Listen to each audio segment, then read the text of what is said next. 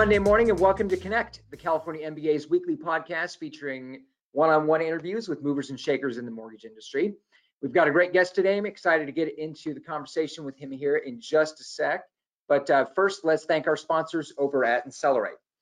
So if you're looking to close out more loans in 2021, make sure if you haven't already to experience Insellerate's uh, award-winning customer engagement platform that features lead management, CRM, call routing, sales enablement, marketing automation, borrower engagement, and data intelligence through innovative use of multi-channel marketing. And that's text, social media, email, direct mail, phone, ringless voicemail, retargeting, and much, much more. And as we always say, make sure to uh, hit the uh, follow button on Josh Friend on LinkedIn. Great content there. He's always uh, he's always active on LinkedIn. He's got a lot of great uh, stuff he's putting out there. And if you want to schedule a personal demo for uh, Insellerate, make sure and go to insellerate.com and you can do that there. All right, let's jump into the conversation. I'm excited to welcome in our guest today. We're talking about uh, our monthly theme this month, I should uh, point out. We're going to be talking about secondary capital markets issues all this month. And so I'm excited to welcome in today's guest, Jim Glennon. Jim is the Director of Secondary Services in the Secondary Marketing Technologies Group at uh, Black Knight. So Jim, welcome. Thanks for having me, Dustin. Thanks everybody for for watching. Good to yeah. be here. Yeah, Jim's uh, an old friend of the association. He's been uh, one of our speakers at the secondary market uh, conference for years and years. If you've attended that in San Francisco this year, it's going to actually be in Dana Point, and uh, it should be a, a, fantastic event. Just a little a little plug there for a second. Uh, registration for the Western Secondary opens up on June 15th. So if you've been uh, itching to get back in person and shake some hands and see some folks at the Western Secondary, uh, you can register on June 15th for this year's conference, which will be August 24th through the 26th in Dana Point at our new location at the Waldorf Astoria Monarch Beach Resort there. So Jim, let's uh, let's start with you with your uh, your background there. Tell us a little bit uh, for those that don't know you. Um, tell us about yourself, how you got involved in the industry, and and what's led you to your your position there at Black Knight. Yeah, so like most people uh, in this industry, I'm um, I didn't plan to be here. I, I, didn't go to school for this. I'm, you know, I'm also not a masochist, uh, but but here I am, right? So I started, um, you know, looking for a job out of school uh, back in the early 2000s when we were fresh off the dot com bubble and 9/11, and you know, kind of a tough environment to get a job, and answered an ad for a loan officer position. I didn't really exactly know what that meant, uh, but the uh, you know the HR person gave me a call and said, you know, our secondary uh, head of secondary thinks you'd be uh, you'd make a good fit for the lock desk. I said, great. I have no idea what that is, and, and she didn't either. Uh, but uh, I interviewed for that, and that's how I got into the industry. From there, I've worked uh, at a couple local mortgage banks here in Denver over the years. Um, neither of them exist anymore, uh, as is the deal. You know, with those of us that made it through, you know, 07 and 08 uh, we kept my head down during that time, like a lot of us, and just just kept working and stayed in the industry. You know, it, it certainly contracted at that point, but once you get through that, I feel like we all need to stick around and, and see how things are really gonna gonna pan out. Uh, yeah. So um, I knew Don Brown very well early on in my career when he was with Flatirons, um, and he founded Secondary Interactive. A, a, lot of you may be familiar with that um, that hedge firm that then became OB, Optimal Blue Secondary Services and then um, and then now we're with Black Knight. But Don hired me in 2012, um, and we built. You know, since then we built an amazing team here in Denver. Uh, I think when I started there was about six of us on the desk, and now we're close to 30. Uh, and then now we've you know we've combined with Compass Analytics as well under the Black Knight umbrella, and really you know building. We've already uh, assembled the largest uh, you know hedge firm in the industry that's got to be a huge transition going from i mean in a you know pretty short amount of time going from you know six people in an office to now you're you know part of a, a huge company that's got you know their fingers in you know many different aspects of the loan life cycle. And i mean you're still there. You've probably you know you got uh, some you know old time uh, some old uh, ob folks in there but uh, you're now combining with like you said with the compass folks and black knight folks. What's that been like just transition wise for you? I mean you know, it took years just to learn all the products that Optimal Blue had, um, you know, from 2012 on, and and uh, know, we were we were acquired in September of last year, so it's still drinking from the fire hose, right? We've had some some um, you know webinars over time where we've learned about Empower and all the other different uh, products that, that we offer. And I, I, still have no, you know, very just cursory understanding of even what the, you know, which parts of the industry we're in. Uh, but it's been fun. Certainly been great to meet new coworkers, especially the Compass folks. Right, we we we speak the same language as each other, and we know a lot of the same people, and we encounter a lot of the same personalities and and opportunities and, and fun stuff, but also the, the, same challenges. So that's been that's been great just to to get to know who was you know previously one of our biggest competitors, uh, just getting to know them uh, and hopefully soon in person getting to know them personally. Uh, it's been really great to to um, you know to compare stories, get to know each other. Yeah, yeah. This is kind of like if I'm using the baseball analogy. This is kind of you know Dodgers Giants. You guys suddenly are you know on the same team and shaking hands and and uh, you know the ice is the ice is melted, huh? Absolutely, absolutely. So, I mean, this may answer this. Uh, you may have already answered my next question here, but uh, I mean, this last year has obviously been, you know, uh, to say the least, a challenging year for for many folks, uh, for every everybody, I, I, should say. But you know, certainly you guys have had not only the the challenge of COVID, but as you pointed out, the challenge of the the merger and the uh, uh, transition you guys are going through. So, what's been what's been maybe the, the biggest lesson you've learned in the last year?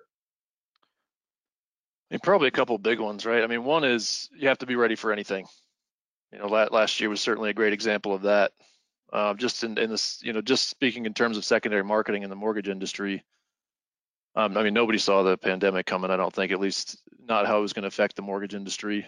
Uh, so understanding, you know, making sure you have all your executions, just a plethora of executions open to you. Uh, broker dealers, making sure you've got, you know, a lot of liquidity there uh, being ready to scale, uh, making sure that your technology and your operations are ready for an onslaught of, of volatility, for an onslaught of, uh, of volume, you know, to be able to triple volume almost overnight. Uh, but I also learned, you know, personally and, and just, you know, from the team and everybody within Optimal Blue and all of our customers that you can you can get through anything, right? You can adjust, you can adapt, and we were probably as an industry in a pretty good position to do that um, whether it's through technology or just you know having been through 07 and 08 and just being kind of mm, like emotionally ready for for another 10 year roller coaster. Um, right. So yeah, I think those are the big things. It's just you have to be ready and then you have to adapt. But then we did, you know, hopefully are through it at this point. But you know, transitioning to working from home, all of our clients trying to do the same, uh, working through the the market catastrophe, um, and then um, you know, kind of then riding the wave of, you know, triple volume. Yeah. So do you think that, uh, I mean, looking back, is there something, I'm sure there are, uh, there are many things that, uh, you know, companies, you know, could have, could have, would have, should have done differently. But, uh, you know, let's assume in a, in a, uh, an alternate universe, we have to go through this again, you know, in mm-hmm. five years. You know, what do you say, what would you say as far as, you know, the lessons you've learned over the last year, what, how would that apply if we had to go through a similar, you know, uh, maybe not a pandemic, but a similar, you know, shock to the system and kind of things kind of shut down for a year. I mean, what what changes would we uh, what would we do differently? That's a good question. You know, even in hindsight, there there there are a lot of there were a lot of different strategies that people took on, and there were some that worked, and there were some that that didn't work as well. You know, everybody made it through somehow, through the margin calls, through the you know through the volume onslaught, uh, through some of the dislocation in mortgage pricing versus the the MBS market. Um, the most successful ones just kind of kept their foot on the gas. You know, even as things were, you know, we kind of had an existential crisis there for for a good month, right? Where there we we had uh, you know mortgage banks in the industry that were talking about whether they should even be originating mortgages, and that was a real question. And there were investors that were uh, potentially not going to buy loans, and there were certain types of loans that disappeared overnight, and co-issue buyers that got out of the business. Um, but it was the the mortgage lenders that literally just kept the foot on the gas. Keep bringing loans in the door. Make sure you're, mon- you're monitoring and managing your price to what's going on in the market. Um, you know, everybody took a, a, little bit of a financial hit in uh, March and April, but then, you know, starting in the summer, you saw record gains, record volume, um, just you know, kept a close eye on things like data. You know, what is what exactly is the market doing that that people aren't coming out and saying, right? What is the data telling us? So I think you know if we had to do it again, um, you know, looking at the data sooner, looking at more of it, but it's a lot of things we do anyway, and and you don't know where the next catastrophe is going to come from, so you may not, you know, you basically have to be looking at all of it. Right, right. And I think you mentioned the uh, the margin calls. I think that's something from a an association or, or policy perspective. I mean, that I think it would have helped to have alerted uh, uh, policymakers sooner how big of an issue that was going to be and how you know quickly they needed to step in and you know ensure that we didn't have you know the catastrophe we almost had as bad as things were. I mean, I'm sure it could have been a lot worse, you know, in March, April. Yeah, it was right on time from what I recall. It was, I believe, it was a Monday when the the, the Fed buying finally slowed down, um, and the word was that the MBA, finally, you know, they got word up to the Fed that um, you guys need to slow down. Like I don't think the Fed fully, they had a sledgehammer out and they were they were beating doors in, and they didn't have a full understanding of what they were doing to the to the you know to the average mortgage banker. So that was a you know invaluable voice that we had that otherwise would have come way later, right? Yeah. The, the Fed would have caught word months later that a record number of, of mortgage banks went under in, in 60 days, you know, but rather it was a, instead it was a five day run up and then the screaming made its way up the chain. And, you know, looking back on it, it's probably pretty efficient uh, that it happened in five days, but sure, if we had to do it again on day two, we probably would have said, uncle, you know, yeah. Absolutely. So as we you know as this year you know goes on here in 2021 it seems like uh, where your the uh, refi boom is certainly you know either starting to wane or in some cases are is already on on the uh, the wane and starting to head into the uh, um, background background. Um, and we're moving back into a purchase uh, focused market for sure at some point here this year and next um, so what should lenders as that transition happens what should lenders keep in mind from your perspective I mean you got to dust off a playbook right we've been through this this market uh, we've been through this business cycle before. Um, you know, getting back into the purchase market, you got to, you know, uh, take a look at your realtor connections, your builder connections. Um, you know, get back into those purchase leads. Just make sure that you have some purchase business and start to try to grow that. Right. You know, the, the refi business is almost certainly going to shrink unless rates go quite a bit lower, maybe even lower than they were last year. You know, almost everybody has refied by now. Uh, and if rates go up a little bit, that's going to slow down the few you know stragglers that are hanging out out there. So uh, there's that. And then I think just getting creative on product. Right, the fish have been jumping into the boat, so to speak, for the last year and a half. So conventional and government, right, is a pretty easy business to do when things are good. But you, you know, I think we'll start seeing more jumbo, we'll start seeing more non-QM, non-conforming, uh, you know, things like that, just to to supplement some of that that business and even maybe bring in some higher margins on some things that are a, bit, a little bit more creative. Yeah. So to that end, what's what does the the jumbo and the Q non QM uh, market look like a year from now? Bigger, certainly bigger. You know, I, I think um, you know again, lenders will have to get creative, and so will investors. You know, it, there's certainly a decent amount of investors out there still that have you know either survived or popped up since the pandemic uh, first hit. Um, and we've seen more private money come into the market, even just with some of the PSPA stuff, right? The non-owner occupied loans being pushed back on by the agencies. You know, the agencies are generally, by way of the Treasury, pushing back on certain types of loan scenarios. We're going to have the QM patch finally uh, expire, so there's just there's this sort of you know this sort of artificial influence there that's going to push more into the you know private securitization market. But I think with volume drying up, we're also going to see just uh, an opportunity there for buyers and securitizers to come in and, and develop new products and grow right. what they're already doing. Right. Do you think that we're going to see more more uh, individual players join the market, or is it just going to be a matter of the existing players, you know, uh, further concentrating their power and and uh, expanding their own uh, volume? I had to guess, I'd say both. I, I think it's probably going to be difficult uh, for all of the existing buyers to grow enough to take up, you know, if the volume shows up, I suppose. But if the, you know, if you look back to like 2011, 12, 13, 14, we went from even on the agency side, like five investors to 40. You know, this may be that opportunity to do that as the agencies or you know the government tries to to shrink the, the amount of volume that the agencies are responsible for.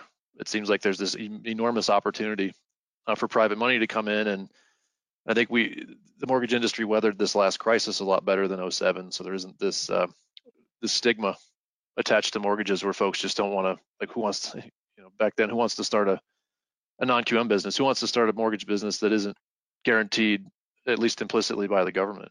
But now you know, maybe maybe we've gone long enough where that that amnesia has set in, you know, and we're willing to take that chance. Right. No, that makes sense. So, you know, going moving out to maybe a more uh, macro view here, what's uh, you know from your perspective, what's the latest uh, from the Fed? What should we be keeping our eyes on? Uh, I know there's some uh, inflation uh, issues that we're seeing in headlines right now, and maybe we'll get to that here in a second. But you know, what what are you keeping your eye on right now? I mean, it's the Fed. It's always been keep your eye on the Fed, right? I think right now, and always, you know, for the last 10, 15 years, the Fed knows that all eyes are on them. They know that any sudden moves are a potential problem uh, for the market or, or, could create undue volatility. So that you know they're going to keep their eyes on the dual mandate, right? Watch unemployment, watch uh, inflation. Right now, unemployment's you know employment employment is running a little bit slow. Right, we're kind of missing numbers. There's a ton of job openings out there, but we're not seeing those jobs get filled. So I think that'll happen over time. I think people are probably just uh, being a little more selective about the jobs that they take now that they're re-entering the world from you know from the pandemic and maybe looking to looking to change things up. So you know that'll take hold, and then inflation's the other piece, right? Which we're seeing you know some heightened inflation numbers, but the Fed right now believes that that's a that that is transient, right? It's temporary. That that's mostly due to supply issues because of the pandemic, um, and the fact that everybody's now coming out of their houses into the world and going on vacation and things like that. Yeah, I mean the Fed, you know, currently believes that uh, you know the, the the inflation numbers we're seeing right now and the inflation numbers we might see even the remainder of this year, um, you know, that inflation pressure is probably transient, probably temporary. You know, there's still supply issues due to the pandemic. And at the same time, you've got the world opening up. So you've got folks coming out with a lot more demand to go on vacation or to go out to restaurants and to buy things. Uh, so there's this this blip in prices. Um, but the, the, Fed is basically kind of standing, you know, holding position on that right now and, and saying this looks transient. We're not going to act early. And I think the Fed has learned from history that that acting too soon uh, to make moves to to slow down inflation can be dangerous, right? There, there's if you look at the uh, European Central Bank in uh, 2010, coming out of the Great Recession, uh, they may have moved a little bit too quickly to preemptively uh, stave off inflation, and that led to some some economic problems, or led to kind of a double dip, and contributed to some of the defaults in, like Greece and, and, Italy and some of those debt problems. Uh, because they raised rates too soon. So I think I think the Fed's going to look at things like that and really going to wait to see major sustained uh, inflation before they make any moves. Uh, so we're not expecting. We like the economic consensus is that you probably won't see rates go up till 2023 ish. Do you think, do you think that the uh, how long uh, do you think that uh, maybe not the Fed, but how long does Jim Glennon uh, look at, at the situation right now and I mean that you we, you mentioned you know that uh, inflation may be a transitory thing or, or, a temporary thing. How long does that go on before you think, okay, maybe this is not necessarily uh, temporary? Is that like three months or six months or? I don't know. Yeah, that's a good question. I, I think it, it's it, it's probably in the details somewhere. You know, where is the inflation coming from? What what part of the you know what what industries are driving it? Um, is it making its way into wages as well? you know, kind of a, a full picture of inflation. Uh, you know, that, that's a very difficult balancing act that the Fed's going to have to deal with here over the coming months and years uh, as it relates to whether or not they want to raise rates or you know the other thing we need to be looking really closely at and be careful about is is the you know the asset purchases when does when does the fed start talking about tapering you know there's been whispers of it in the previous meeting, I said I think they said they basically wanted to talk about it in a future meeting, right? But that means we all know it's coming. But as soon as the you know the word taper um, or or a similar a synonym comes out of somebody's mouth, that's you know that's when we'll start seeing issues with mortgage rates. Gotcha. So then, you know, if uh, the Fed's going to hold, as you said, a hold position for now and sort of uh, wait and see, how does that change, or should that change strategies and outlook for uh, for lenders? You know, I mean, the Fed hasn't flinched yet. Um, and again, the Fed has learned from history that you know, they, they realize their influence. I think there's going to be a lot of care taken not to create any undue uh, volatility. But we will see it here and there, right? We saw some volatility back in early March uh, when the, the market sold off on some inflation and some, you know, some words from the Fed. Um, I think, you know, the strategy almost needs it's I mean, you need to be consistent, right? I mean, keeping a neutral position if you're, you know, when you're hedging and when you're managing secondary marketing department is always going to be an overarching theme, right? Just just keeping your position uh, safe, right? I, I, think during the pandemic, we we definitely saw some uh, some mortgage banks take positions to the long side, right? Just assuming that the Fed was going to be in in it for 12 to 18 months, and that turned out to be true, right? So it wasn't as the risk to the downside was smaller, but I think at this point the risks are probably about equal, upside, downside, maybe a little a little more risk to the downside, meaning rates should go up in the next 12 months, right? So a, a long position would not be uh, advisable. But otherwise, it's you know volume is the big thing to to to try to be ready for as best you can. No matter what happens, we're almost certainly due for a continued contraction in the in the market. So anything you can do to prepare for that, you know, technology wise, scalability wise, uh, and then and then just product and, and where your leads come from is going to be important as well. Makes sense. Makes sense. So if you if we're looking at, uh, I think this is a, I'm, I'm really curious to find your uh, find out what you think about this. So I mean, everyone's looking, you know, when you pick up the well, no one's picking up a newspaper. When you click on whatever your your favorite uh, news site is, you know, you're everyone's watching rates, everyone's watching unemployment figures or GDP. What is, from your perspective, what's the most underappreciated stat that lenders should be paying more attention to than maybe they do? You know, I think it's as far as lenders, I think it has to be a little more specialized, right? I think you know the old school view was was watch the economic data.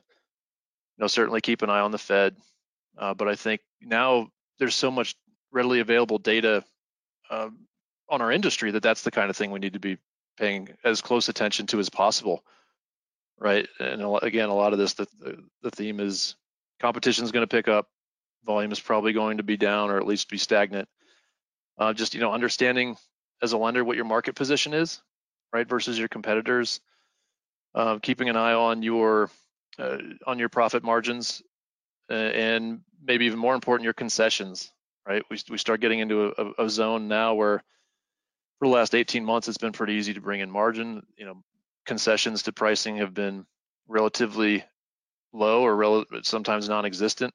Again, you know, fish jumping into the boat. But if if mar- you know, if we see volume cut in half by you know later this year, early next year, it's really just making sure that you're still you know making enough margin per loan, uh, you know, to keep the operation profitable. Uh, and then um, you know things like free extensions and, and just generally the, the, things that happen during the really fast times uh, that you'll need to put you know take a wrench to during the when things get a little tighter and things get a lot more competitive. Yeah no it makes sense so let's uh, switch gears here for uh, for a minute here we've only got uh, time for maybe one or two more questions here but uh, uh, i'm curious i mean you i think this is you know right up your alley here. I mean, you've been sort of right at the heart of uh, the industry's uh, movement towards increasing technology usage in secondary market operations in particular. So, you know, what, how is technology changing that those strategies, and maybe what's the the the biggest driver of change in that in that realm?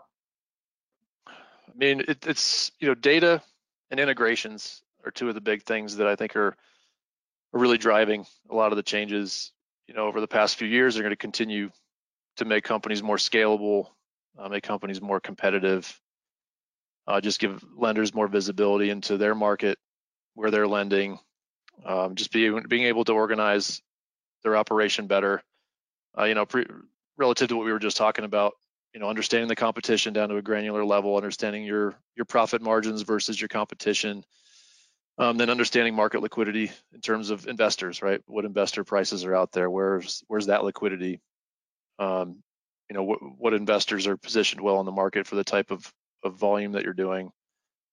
Um, and then, you know, when it comes time to sell loans. There certainly has, have been advances there over the past few years that made the last, you know, that made the pandemic a lot easier than it otherwise could have been. You know, you've got things like, uh, you know, all the trading platforms that are out there for trading whole loans. You know, if you go back four or five years, we were trading loans over the phone or via email, which, given what's happened the past year and a half, I don't know that that would be would be feasible with near the same amount of people. Right? It probably would have taken a three scale increase in the amount of bodies that you throw at at uh, at, at, trading, period.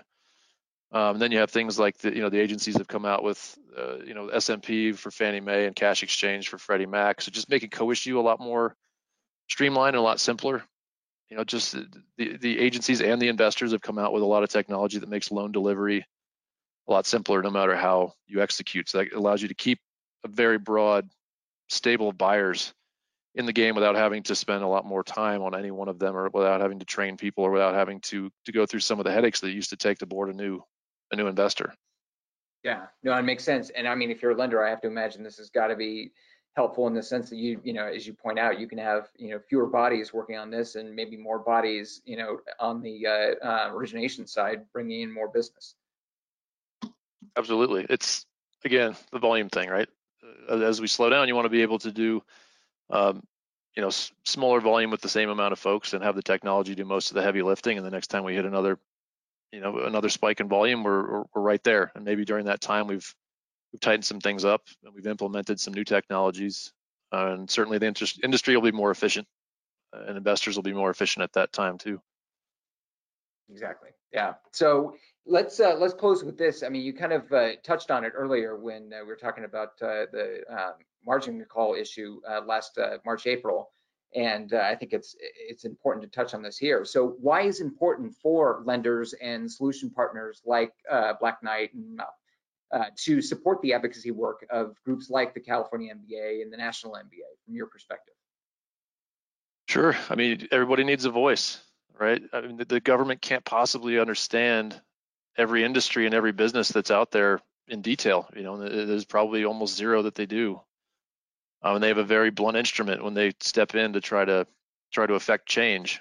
So this last year has been a great example. We talked about the margin issues, right? If the if the MBAs had not stepped in to get word to the Fed, you know, if we had made it to Tuesday or Wednesday, I think we would have seen defaults, um, you know, down the spectrum. So mortgage lenders, uh, broker dealers, and then you know from there you start having uh, you know financial system risk that I don't think the Fed had any idea that they were that they had triggered, but things were happening so quickly and the the all of the markets were crashing at that time, if you recall, right? It was commodities, stocks, and bonds uh, were were were being flushed down the toilet basically.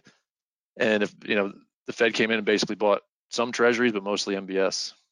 Um, so we were we were kind of just suddenly at the epicenter of of the Fed's uh, you know moves to to save the the save the financial system and even you know uh, the adverse market fee, right? That was a disruption that that came in late in the year last year, and and um, you know threatened to basically pull 50 basis points out of the pocket of every every lender. Uh, like at the time when volume was higher than it had ever been, and the MBA stepped up and, and got that pushed back, uh, you know, three four months. So that was a big move there. And you know, FINRA rule 4210 that's been the boogeyman out there for smaller uh, mortgage originators for the past four years just keeps getting kicked kicked down the road to the point now where I think it's palatable, and we've all after going through the pandemic, it's it almost seems like nothing, but it, it wasn't the right time four years ago, and the MBA listened and understood that, and um, so the the you know all the MBAs got together and got some of that stuff pushed down, and you know I think still making some efforts with some of the PSPA other PSPA items. Uh, I don't know how many of those will you know I, I think they're all being considered. I don't know what changes will happen there, but at the very least, we have a voice at the table, and we feel like we're, you know, as an industry, we're listened to. Right. No, I, I couldn't agree more. Well, hey, Jim, thanks for uh, joining us today on Connect. Really great to uh, chat with you. And, uh, you know, I'm sure you're going to be at the uh, the Western Secondary here in August in a few months. So if you want to uh, check in with Jim, you'll see him uh, in person there in Dana Point at the Western Secondary in in August. Jim, thanks again. Thanks. Thanks, Dustin. Thanks, everybody. This was fun. I appreciate it. Yeah, yeah. And if you enjoyed the conversation, make sure and subscribe to us here on our YouTube channel. You can also find us on Apple Podcasts, SoundCloud, Spotify, and uh, then we'll be back again next Monday for another episode of Connect. We'll see you then.